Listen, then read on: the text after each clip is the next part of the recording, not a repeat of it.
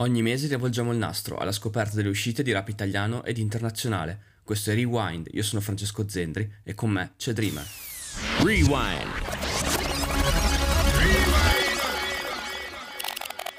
Nuova puntata di Rewind, questa volta dedicata al mese di marzo che è stato pieno di nuove uscite, pieno di musica di cui parlare.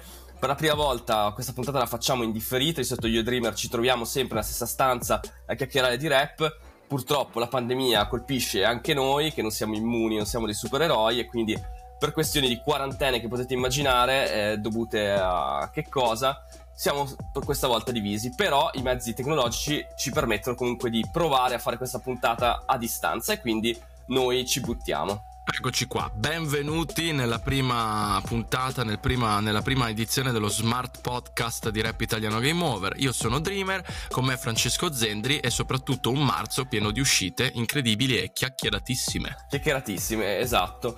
Diciamo, partiamo come sempre con la nostra targa del, degli album più chiacchierati del mese, che se la prendono di diritto, diciamo, Fabri Fibra con il suo attesissimo ritorno e Pachi con la sua attesissima conferma invece, di cui abbiamo parlato in lungo e in largo anche nelle puntate precedenti, entrambi insomma eh, si sono presi un po' l'hype di questo mese. Diciamo che con Fibra era un po' eh, impossibile non aspettarselo perché comunque eh, per storia si guadagna sempre un po' questa palma di progetto più chiacchierato che la dia Rap Italiano Game Over o che la dia qualcun altro. E Pacchi con il suo Salvatore nonostante molti se ne scordano è comunque al debutto e nonostante questo ospite ingombrante si è preso a sua volta questa palma quindi complimenti a entrambi. Diciamo questa palma, questa targa, come la volete chiamare, del progetto più chiacchierato, si aggiunge ad, ad altre palme targhe che vogliamo assegnare insomma, a Fibra perché è stato un po' prota- uno dei protagonisti più importanti di questo mese. Innanzitutto col video anche del singolo propaganda insieme con la pesce di Martino che ha lanciato diciamo, il progetto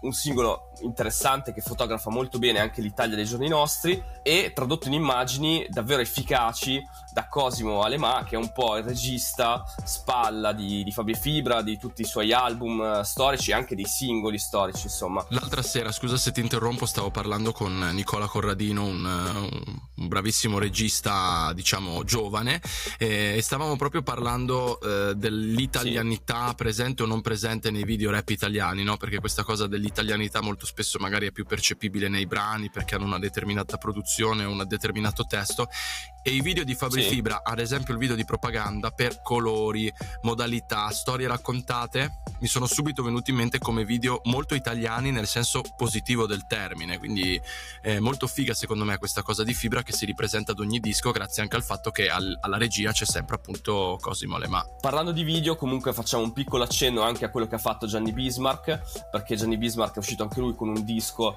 molto interessante che l'ha confermato insomma come uno dei nomi più interessanti diciamo della scena romana. E lui ha curato proprio tutta la parte visuale in maniera molto maniacale, sia dalla copertina in bianco e nero, che ricordava un po' questo, come se fosse un album di ricordi, insomma, di questa foto scattata con i suoi amici, sia di tutti i vari visual utilizzati per annunciare i featuring, quindi di lui che si incontra per strada con i, i vari Jack La Furia, il Kaneki, le Psicology, piuttosto che Franco 126, anche qui sempre in bianco e nero con lo stesso tipo di mood, diciamo, e poi anche con i visual poi per descrivere le varie tracce anche su, su, Spotify e poi messi chiaramente su YouTube che inquadrano dall'alto questi quartieri di Roma quasi a richiamare ancora una volta questa appartenenza e questa voglia di raccontare la vita insomma delle borgate romane, della strada, quella che ha visto lui in questi anni e che ha messo come se appunto fosse un album di fotografie da sfogliare in questo disco. Bravi ragazzi. Parlando eh, dei visual che, fan, che fanno comunque a, ad ogni effetto parte eh, della mm, campagna di promozione di un disco, ci possiamo spostare a quella che voi sapete è un momento molto importante, e cioè l'attribuzione della palma, perché questa è la parola di oggi, esatto. relativa a quella che a nostro parere è stata la mossa di marketing del mese. E anche in questo caso, per chiudere questa prima parte di puntata, eh, ritornando a lui e al suo disco, abbiamo pensato appunto a Fabri Fibra e al disco Chaos. Da una parte, eh, che eventualmente eh, Francesco potrà approfondire per la modalità nuovamente un po' appunto eh, spoglia con cui il disco è arrivato, nel senso senza sì. troppi proclami, soprattutto considerando la grandezza bellezza di questo disco, no? Che è una cosa che comunque Fibra aveva già fatto, portata all'ennesima potenza in Squallor, che quest'anno abbiamo visto fare anche da altri artisti, mh, come ad esempio Marra, eh, insomma in questi anni. E, e, un'altra cosa che però mi è piaciuta moltissimo da fan proprio, da ascoltatore, quando a Luna me la sono accesa, mi sono messo le cuffie e ho ascoltato il disco, era il non annuncio, eh, la non esplicitazione dei featuring che ho sì. scoperto man mano che arrivavano e secondo me questa che in un certo senso è comunque una mossa di marketing perché ti portano ad ascoltare il pezzo dopo pezzo per bene per capire chi, di chi è la strofa, di chi sono le doppie e tutto, è anche una cosa diciamo molto bella e aggiuntiva all'esperienza dell'ascolto del disco. Esatto, la cosa particolare secondo me di questo disco è che è proprio curato molto bene, ma questo fa parte insomma un po' del background di Fibra che ha sempre avuto un po' questa voglia maniacale di controllare tutti gli aspetti dei suoi dischi di presentarlo nella miglior maniera possibile. E questo è accaduto tantissimo anche nelle interviste, che a mio parere sono quasi risultate essere più interessanti del disco stesso, nel senso che lui ha tirato fuori degli argomenti nelle varie interviste che ha fatto, molto più dirompenti e molto più interessanti quasi di quello che dice nel disco, perché nel disco la mia impressione è stata quella di vedere un Fibra comunque diciamo abbastanza appagato che doveva fare il rap che comunque si metteva lì e faceva quasi un best of aggiornato della sua carriera però senza dare quel colpo quel mordente che l'abbiamo visto dare in altri dischi. Questa è la mia impressione chiaramente. Poi ognuno ci avrà i suoi gusti. E invece quel mordente io l'ho trovato personalmente sempre nelle interviste dove ha dato veramente eh, da dire a tutti sostanzialmente, tirando fuori anche degli spunti, delle, dei discorsi davvero molto interessanti, davvero molto interessanti. E adesso è arrivato il momento del nostro primo speech, visto che abbiamo parlato tanto di Fibra, tocca parlare anche un po' chiaramente di Pachi, che come abbiamo detto si è confermato col suo primo disco Salvatore, e noi abbiamo parlato durante queste settimane con Sikliuk su Discord, che ci ha raccontato come sono nati i brani che lui ha prodotto dentro il debutto di Pachi.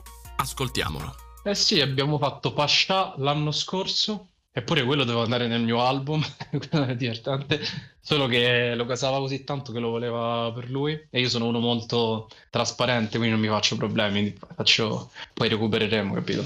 E poi comandamento, stessa cosa, capito? Comandamento pure perché non aveva mai fatto un pezzo con Geoliere e magari ci teneva che ci fosse nel suo primo disco, quindi ho detto vai tranquillo. Che comunque ho sempre notato questa cosa tra Shiva Geolier e Paghi, no? Un po' come, come, un team, quindi ho detto sai che c'è, allora c'hai ragione, tienilo te, tanto mi fa solo piacere avere quel pezzo. Che poi tra l'altro mi sa che tipo top 3 nel suo disco, se non mi sbaglio. Cioè, è un sacco. Infatti sono, sono, felice perché almeno forse nel mio album di 17 tracce si sarebbe persa un po', invece così almeno è valorizzata al massimo, capito? Quindi vinciamo tutti e due, tutti e tre, pure Giuliano. Eh, quando ero in studio c'è stato il manager suo, Leo, che mi diceva: Eh, bro, calcola paghi un po' lento a scrivere. Ogni tanto non scrive così per giocare, no? Che ho un sacco di, di confidenza con il suo manager. Ho detto, dai, vabbè, proviamo, andiamo in studio, vediamo che succede. Ci mettiamo in studio, io e lui, entrano tipo 20 amici sua, tutti di Rozzano. Oh, metto il beat, ti commentano tutti. Lui fa, oh, ammo, lasciami sto beat. Non mi scrive. Tipo scrive Pascià tipo in un'oretta così e ha fatto una hit. Che secondo me adesso Pascià magari non è la più ascoltata del disco, però nel tempo eh, avrà il suo spazio, perché è veramente pesante. Finora, a parte il mio disco, è uscito Paghi, due robe per Paghi e una per Ariete, che comunque sono due cose totalmente diverse, però è quello il bello mio, no? Il farfastrello, eh, Ying e Yang. Cioè, a me piace sempre fare tutte e due le cose. Però sì, a parte loro, perché comunque a parte il disco sono uscite queste due cose poi altre cose che devono uscire non te le posso dire, lo sai. e questo discorso che ho fatto con Sikliuk su Discord riguardante, diciamo, come sono nati i due brani che ha prodotto nel disco di Pachi, in realtà era un po' il finale di un ragionamento più ampio che avevamo fatto io e lui sullo spunto proprio delle interviste che dicevo prima di Fabri Fibra, perché Fibra in un'intervista in particolare parla proprio del ruolo del producer e dice appunto che secondo lui in Italia c'è un po' un problema, nel senso che i producer ci sono, sono sicuramente di livello, ma che hanno un po' di problemi nel rapportarsi con i rapper, nel senso che tante volte o propongono al rapper dei brani, eh, dei, dei beat, diciamo, sull'onda del momento, oppure non riescono a sintetizzare quello che potrebbe essere anche il suo percorso, quindi gli propongono delle cose totalmente fuori luogo. E lui fa un bellissimo paragone con la figura dello stylist che va tanto di moda in questo momento, che dice tanti si vestono sicuramente molto bene grazie ai consigli di stylist affermati, però molto spesso quelle cose che indossano magari non rispecchiano pienamente il loro percorso o la personalità che hanno dimostrato con la loro arte. E quindi anche qua c'è un piccolo problema, secondo lui un cortocircuito. E con Sick Luke abbiamo parlato proprio di questo, e anche lui è d'accordo sostanzialmente della difficoltà anche dei suoi colleghi di trovare eh, questi, questi, riferimenti. Secondo lui, molto dipende dal fatto che tanti producer legati anche al mondo della trap ascoltano poco, diciamo, al di fuori di quello che è il genere di, di, riferimento e quindi hanno meno influenze, cosa che lui sta cercando proprio di, di sfatare. Infatti eh, il suo disco è totalmente differente e produce tantissime altre cose, come ci ha detto appunto nell'ultimo mese ha prodotto per Pachi e per Ariete, quindi due nomi totalmente agli antipodi. Questo è poi un po' anche un cane che si morde la coda con la figura del rapper stesso, perché chiaramente è un rapper che ti costringe a mh, mm, pensare un attimino quale beat mandargli per mandargli appunto appunto quelli giusti è necessariamente un rapper che ha comunque una caratura artistica, un percorso, un immaginario particolare. E nel momento in cui scarseggiano magari rapper di questo tipo perché c'è sempre un po' la rincorsa all'americano alla cosa che funziona, necessariamente poi ci sono sempre più producer che vivono di type beat o di produzioni a questi rapper a loro volta type che quindi rappano comunque su dei type beat anche se gli sono fatti apposta e quindi un po' tutto il giochino si, si arena. Quindi eh, più rapper rapper eh, cercano magari, e io da rapper dico questa cosa come un producer, eh, lo ha fatto Sick Luke eh, tra le righe, lo direbbe dei producer, più rapper cercano di ampliare l'immaginario dei propri dischi, più produttori saranno invogliati a fare lo stesso e il circolo da vizioso diventerà virtuoso. Parlando quindi di beat, abbiamo il collegamento perfetto per passare ad un'altra delle nostre rubriche, quella relativa ai beat del mese. I beat del mese che chiaramente abbiamo assegnato da una parte a Pachi Rocky con storie tristi prodotte da Skinny che è molto evocativa, insomma, poi tutta la cura dei beat all'interno del disco di Pachi è curata da Drillionaire che diciamo è uno dei nomi di punta in questo momento, l'avevamo avuto ospite appunto su Discord e anche qui nel podcast, insomma uno dei nomi fortissimi, mentre l'altro è il nome di Bresh che è seguito da Shune, un produttore magari meno in vista che però ha un gusto pazzesco. Ci piaceva l'idea di inserire entrambi, di citarli entrambi, anche perché magari da una parte hai Night Skinny che comunque è un produttore super affermato da diverso tempo che continua a riaffermarsi oltre che affermarsi, ma era giusto anche dare lo spazio magari a produttori eh, bravissimi che si stanno invece affermando maggior, maggiormente in questo periodo, come è il caso di Shune, che comunque ha seguito il progetto di un rapper che a sua volta, Bresh, eh, si sta affermando, ha fatto recentemente, se non dico una cazzata, disco d'oro con il suo primo disco uscito qualche sì. tempo fa, che io mi aiuti, e adesso ha pubblicato Aro Blue, che ha anche una, un sapore, un viaggio diverso e comunque eh, molto realistico e figo in cui immergersi, quindi veramente big up per entrambi. Volevo solamente semplicemente lanciarti appunto la, la, prossima rubrica che so che ci tieni parecchio appunto che è quella del featuring inaspettato perché questo mese uno solo poteva essere uno solo poteva essere ed è chiaramente la collaborazione tra Vasco Rossi e Marrakesh nel singolo La pioggia la domenica ora esatto. come dicevamo prima della registrazione della puntata Vasco non è che è uno che abbia collaborato così tanto con altri artisti nel corso della, tua, della sua carriera anzi forse uno degli artisti che ha collaborato meno quantomeno da un punto di vista delle voci, vederlo con altri artisti proprio che, a cui lasciare una parte eh, canora delle sue canzoni non è usuale e per noi, al di là dei gusti, dato il ruolo ricoperto da Vasco Rossi nella musica italiana, nell'immaginario proprio popolare, vedere che la scelta è ricaduta su Marrakesh è una felicità. E, e, e da artista sono felice poi per Marrakesh stesso perché lui comunque negli anni ha citato innumerevoli volte Vasco manifestandogli grandissima stima. Anche nell'ultimo disco il pezzo eh, Laurea d'Honorem si ispira a Selli di Vasco, e tante volte l'ha citato mh, mm, e ricordo anche una bellissima foto di loro a cena insieme diversi anni fa che poi ovviamente è tornata a spaccare nel web dopo l'annuncio di questa collaborazione. E quindi insomma quando tu vedi un artista così grosso come Vasco al di fuori del tuo personale game del rap eh, coinvolgerti è veramente sicuramente una cosa di cui Marra sarà felicissimo e di cui noi siamo felici con. Sì, poi c'è da dire che appunto anche la comunicazione intorno a questo brano è stata molto particolare. Loro hanno fatto anche una diretta Instagram divertentissima, in cui si sono messi proprio a ridere, a scherzare, dimostrando di avere anche molta sintonia e dove Vasco ha speso parole veramente al miele per eh, Marra, dicendo che in lui rivede, diciamo, parte del suo modo di scrivere e a sua volta chiaramente mm-hmm. Marra eh, lo ha lodato per come Vasco sappia sempre raccontare quelle verità, no? Quelle verità un po' assolute e dicendo anche nella diretta Instagram senza cercare, diciamo, la forzatura nel testo, la, pre, la, la, parola pregiata, lasciando quell'essenzialità che solo la musica di Vasco poi ha saputo rappresentare per il, il suo pubblico, no? un pubblico vastissimo che lo segue nei concerti. E quindi questo è stato molto interessante. Il tutto è partito comunque dal campione che aveva fatto Marra nel suo ultimo disco, nel brano Io, che insomma li ha rimessi in contatto e da lì Vasco ha avuto quest'idea su uno spunto di Marra. Per chiudere con una piccola gag, raga, mi raccomando, seguite Vasco Rossi su Instagram, ovviamente anche per la musica, ma anche perché eh, l'Instagram di Vasco Rossi è, è, è, incredibile, perché è questo profilo iper seguito che però ha, non lo so se sono state scelte specificatamente per l'uscita del singolo, però cioè, non lo so se è lui che utilizza Instagram direttamente o se è qualcuno che spacciandosi per social media manager ha la sua stessa età e lo fa con le stesse modalità in cui appunto lo farebbe giustamente uno di quell'età. Quindi con le scritte che appaiono, scompaiono, le cose di Instagram utilizzate un po' così. E tra l'altro mi ha fatto volare il fatto che abbiano repostato recentemente un meme dove l'annuncio del featuring di Vasco Rossi con Marrakesh diventava l'annuncio di un featuring di Vasco Rossi con un qualche trapper di provincia che non ricordo, con il cambio del titolo che non citeremo qui. E la pagina ufficiale di Vasco Rossi l'ha ricondiviso scrivendo raga è fake, come se ce ne fosse bisogno e questa cosa mi ha fatto volare. Quindi big up Vasco Rossi e big up al social media manager di Vasco Rossi, ammesso non sia lui. Andando avanti a parlare di, di featuring, diciamo, anche Nashley è un altro rapper che ha pubblicato una, un nuovo disco questo mese, tra i tantissimi, e al suo interno anche lui ha delle collaborazioni inaspettate, tra cui Jake La Furia. Quindi ci siamo fatti raccontare da lui come è nato questo disco, qual è insomma il, lo spirito dietro questo suo nuovo album e come ha contattato proprio Jake La Furia, come è stato lavorarci. Raccontacelo. Allora, questo disco per me rappresenta il cambiamento eh, in tutto e per tutto.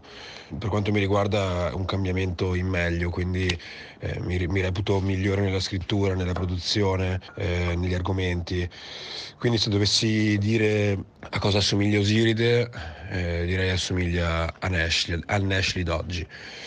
Mentre per il fit con Jake, eh, il fit con Jake è nato tramite un contatto di Second Roof, che ormai sono a- amici da un sacco di tempo eh, io volevo fare un pezzo rap e ho scelto dei produttori fortissimi nel rap e un artista leggendario del rap. Quindi mi hanno messo in contatto con Jake, eh, si è rivelato un artista oltre che fortissimo, anche disponibilissimo e velocissimo.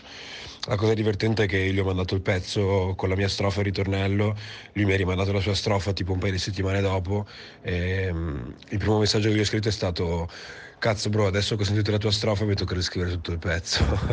Quindi è stata una grande collaborazione, è un onore per me. Bella per Nashley e bella comunque per tutti i rapper che, come lui ha voluto fare in questo suo nuovo disco, cercano di elevare il game anche da un punto di vista della scrittura. E noi qui introduciamo forse per la prima volta un format che eh, io apprezzo ovviamente per motivi eh, miei in maniera particolare, ovvero eh, quello dedicato a quelle che sono secondo noi le barre del mese. Una, un, un un testo, una parte di testo che ci ha sorpreso particolarmente. Sì, abbiamo dovuto un po' farlo perché appunto in questo mese sono usciti tantissimi album e quindi abbiamo cercato un po' di parlarne di tutti, dando a ognuno un po' la sua specificità.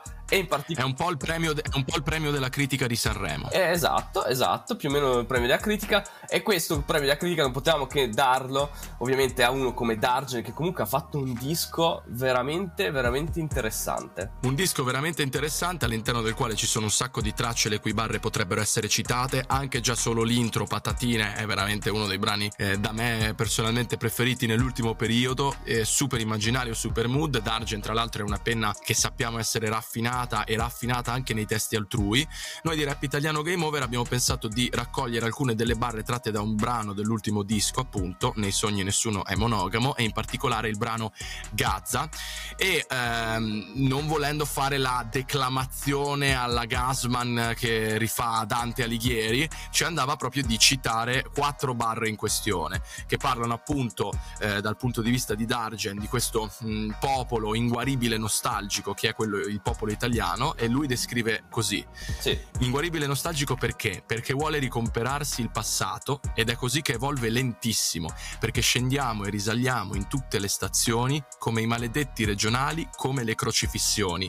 Una eh, barra che può sembrare semplice, soprattutto quest'ultima, ma che in realtà ha il merito di mettere insieme in maniera semplice due tratti veramente caratteristici della, dell'Italia del popolo italiano, ovvero i maledetti regionali, sempre in ritardo, sì. Si fanno ogni stazione possibile. Se metti un cartello si fermano pure lì. E le crocifissioni, in generale le, le vie crucis, che si fermano in tutte le varie stazioni. E quindi ti riesce a restituire, utilizzando due cose tipiche del popolo italiano, a restituire appunto questa eh, lentezza causata dal continuo guardarsi indietro che è a sua volta tipica del popolo italiano. Ed è incredibile, soprattutto anche pensare che lui, come ha detto in tante interviste, stava quasi per uh, posare il microfono, perché lui durante questa pandemia non l'ha vissuta assolutamente bene, stava quasi per pensare di chiudere il progetto artistico d'Argent Amico, dedicarsi solo alla scrittura magari per altre persone, poi c'è stato questo fulmine, c'è il sereno di Sanremo che gli ha riacceso un po' la miccia ed è partito ed è nato questo disco che comunque è super incredibile. E noi ne siamo tutti felici, diciamo che se tutti i rapper fanno, eh, cioè decidono di ritirarsi prima di pubblicare album come questo, oppure sto ripensando anche a Noiz come Enemy, noi speriamo si ritirino tutti, tutti i giorni, perché vorrebbe dire avere dei super album. E parlando di super album che sono in procinto di uscire o che eh, dovrebbero uscire nel mese a venire, siamo arrivati a un'altra rubrica fondamentale, i sì. rumors del mese. Rumors del mese, questa questa volta andiamo veloci perché poi sono, sono rumors che ormai sapete e aspettate. Beh, uno in realtà è passato in sordina, non so quanti ancora lo sappiano, ma appunto c'è stata una, l'occasione del decimo anniversario di Tanta Roba nel quale è stato detto che Gemitites ha pronto un disco e quindi sta per arrivare. Poi altri rumors sparsi sono chiaramente l'annuncio sempre più dettagliato di tutti quelli che sono gli elementi che andranno a comporre i dischi attesi di aprile, quindi quello di Lazza da una parte, quello di Luca dall'altra, quindi annuncio di featuring, di collaborazioni. Lazza in particolare si sta spendendo molto da questo punto di vista perché ha all'interno, si è capito, Tory Lanes, French Montana, eh, Geolier, eh, quindi senza poi nulla togliere a quest'ultimo c'è un certo ceso, peso specifico dei primi due, ma c'è ancora tempo, no? C'è ancora tempo, quindi probabilmente ci sarà qualcun altro ancora. E quindi insomma, questi sono i rumors più interessanti che vedremo concretizzati sicuramente nel mese, nel mese successivo se poi vogliamo parlare di rumors anche a livello annuale, si può iniziare magari anche a parlicchiare di eh, artisti rispetto magari ai citati Jamie Tights, Lazza e Luque ancora un po' sulla rampa di lancio, sì. che hanno però messo in mostra grandi doti e che si pensa potrebbero rilasciare un progetto ufficiale quest'anno dopo magari essere già comparsi in alcuni progetti o brani di spessore. Un progetto, brano di spessore sì. è stato di certo il eh, mixtape eh, a cui hanno partecipato alcune delle figure più importanti della scena rap, della nuova scena rap napoletana sì, uscito esatto. recentemente, tra i quali c'è Vale Lambo, del quale mi dicono dalla regia abbiamo uno speech che eh, dell'approccio un po' diciamo napoletano alla musica tratta. Esatto, esatto, perché ha fatto questo nuovo featuring con gli Slings, che sono questo duo di Brescia che ha un approccio appunto anche molto americano nel rap e quindi gli abbiamo chiesto come lui riesce a mettere insieme le sue radici napoletane, chiaramente nel linguaggio, nell'attitudine, con questa visione americana che è propria di questo brano, ma anche della sua musica in generale, perché è uno che ha sempre sperimentato con i flow e con le sonorità. Ascoltiamolo.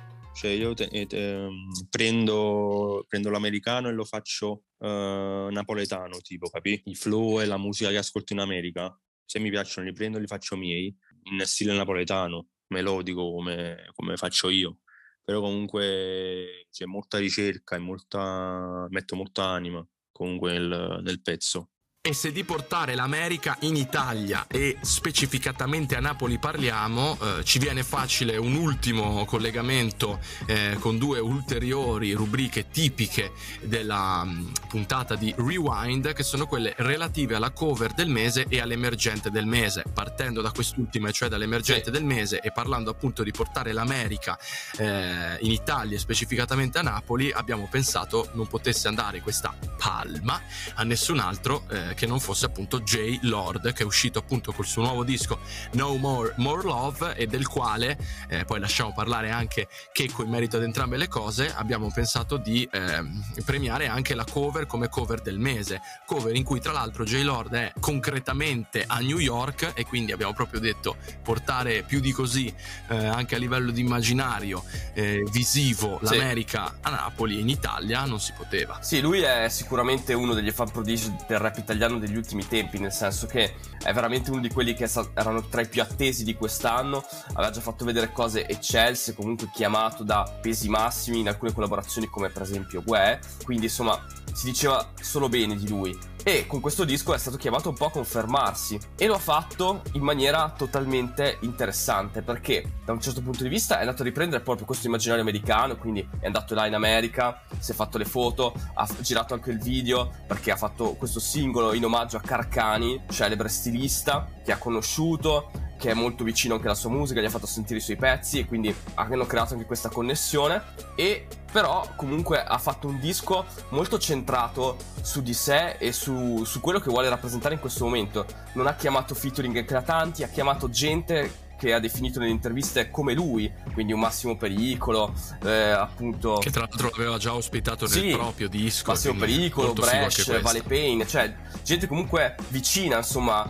anche al suo tipo di percorso perché chiaramente lui ha una visione che è quella di rimanere, quindi questo è il primo mattone probabilmente di una, di una carriera ipotetica che ha in mente e quindi non ha voluto accelerare le tappe. Questa è una mossa che fanno veramente in pochi, anche potendoselo permettere, perché lui alla fine era sulla bocca di tutti, avrebbe potuto veramente veramente invitare chiunque nel disco, e invece non l'ha fatto. E ha creato questo immaginario super interessante, molto dettagliato, vicino all'America, perché tutti gli, gli dicevano rappi quasi come un americano, hai la figura quasi di un americano, e lui ha deciso proprio... E lui li ha presi in parola. Li ha presi in parola. E lui li ha presi in parola. Sì, ma anche lì è stata una cosa figa anche di rivalsa, perché lui nelle interviste poi ha detto proprio, ho voluto fare tutto in America perché io fino a tipo un paio di mesi fa non potevo neanche permettermi il biglietto per andare a New York. Questa è la mia rivincita. Mm-hmm. Io grazie al rap non solo posso andare a New York, ma vado a New New York ci faccio le foto e ci faccio un disco con quell'immaginario, che è pazzesca come cosa.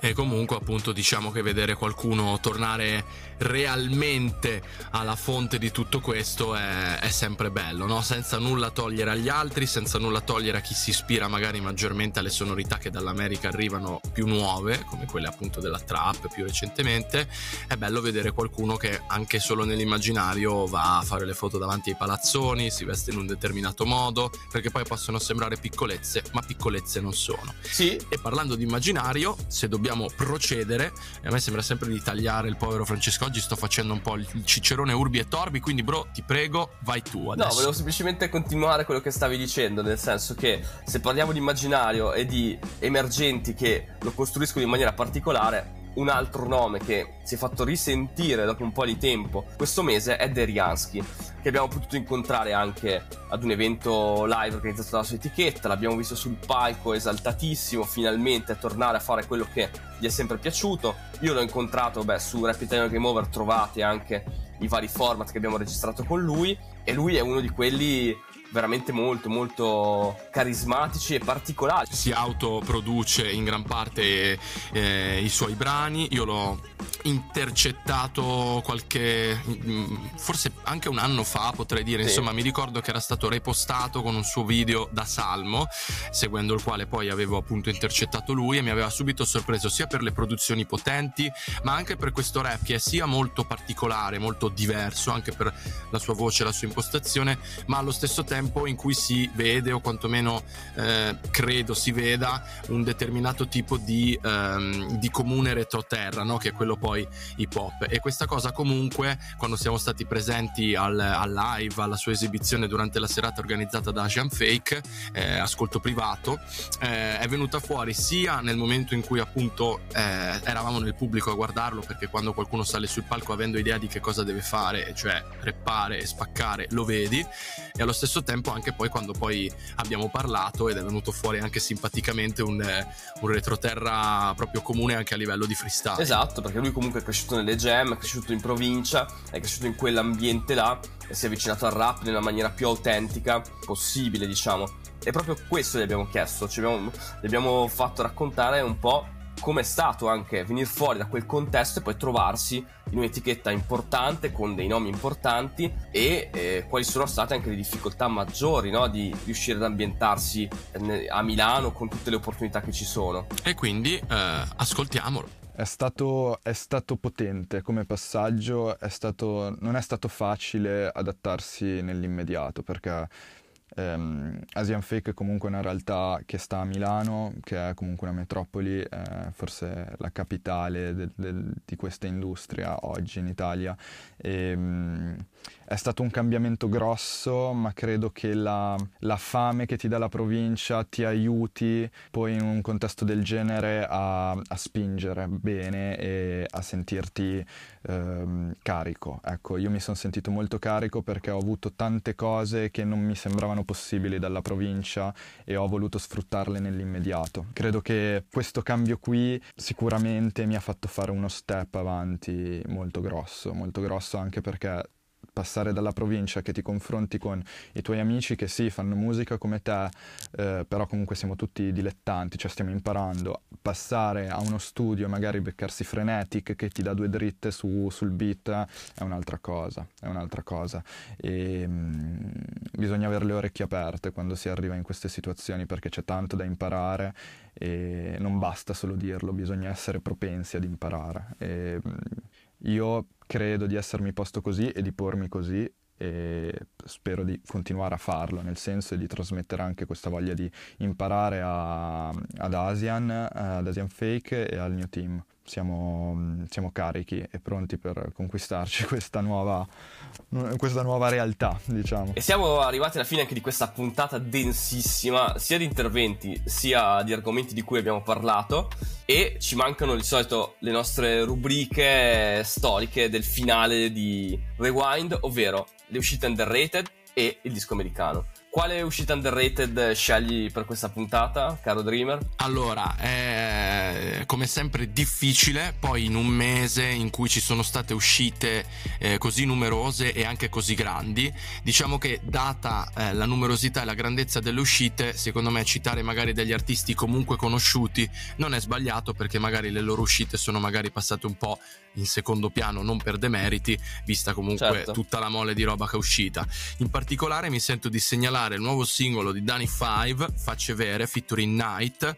Eh, sono molto, mm, come dire, curioso del nuovo percorso che sta facendo Dani dopo anche l'uscita eh, da Macete, senza ovviamente nulla togliere a quanto è uscito prima, ma mi sembra comunque un percorso in cui eh, vuole essere un pochino più eh, maturo a livello di testi, a livello di immaginario e eh, questa maturità poi è rinforzata dalla presenza di un rapper che eh, nel rappato si è sempre dimostrato molto maturo come Night, quindi è comunque un pezzo molto moderno anche nei suoni, molto particolare nei flow, ma godibile anche per chi rompa il cazzo con questa storia delle rime come il sottoscritto. Ci sta. Io invece scelgo Guido Cagiva con il singolo per la città, perché secondo me Guido Cagiva è uno dei nomi Uh, da tenere d'occhio. È uno dei, nomi molto interessanti per il futuro, è uno che scrive in maniera particolare, super poliedrico, sceglie sempre dei beat uh, e dei suoni molto interessanti e poi appunto sì, ha questa scrittura che gli permette sia di fare rap serrato ma anche di cantare, insomma da tenere d'occhio, da tenere d'occhio assolutamente.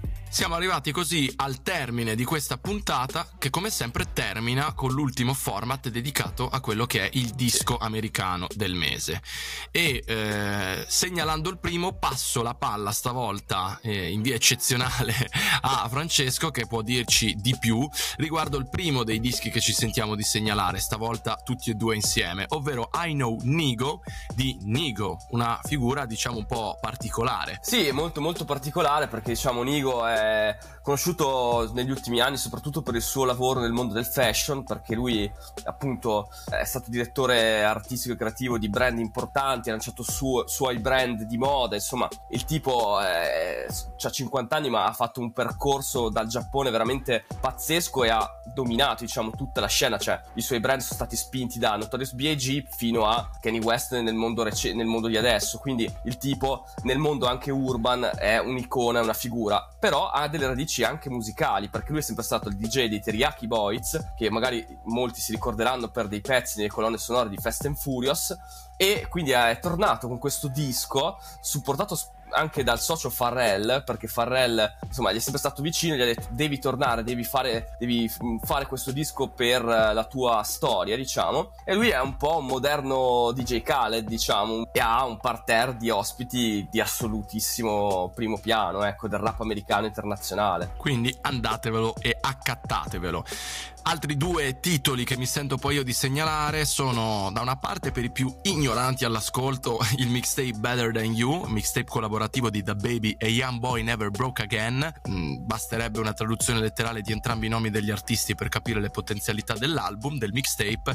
E poi, a prescindere da quello che è stata la nostra, diciamo, ehm, il nostro trovare godibile o meno il disco, che abbiamo delle opinioni un po' differenti a riguardo, ci sentiamo comunque di citare Back in Black Black, il nuovo disco dei Cypress Hill, che comunque diciamo, volendo chiudere come abbiamo iniziato con la parola della puntata, hanno la palma di rapper eh, storici, di gruppo storico e quindi al disco si va sempre a dare un'ascoltata, magari voi avrete opinioni diverse. E anche questa volta siamo arrivati appunto alla fine, speriamo di avervi dato le solite good vibes e le solite eh, sensazioni di quando eravamo fisicamente nella stessa stanza. Noi ci siamo divertiti lo stesso, almeno io mi sono divertito lo stesso. No, devo dire di sì, devo dire di sì. Quindi bella lì e chiaramente ci sentiamo il prossimo mese. Da Dreamer e Francesco Zendri un saluto, questo è Rewind per Rap Italiano Game Over.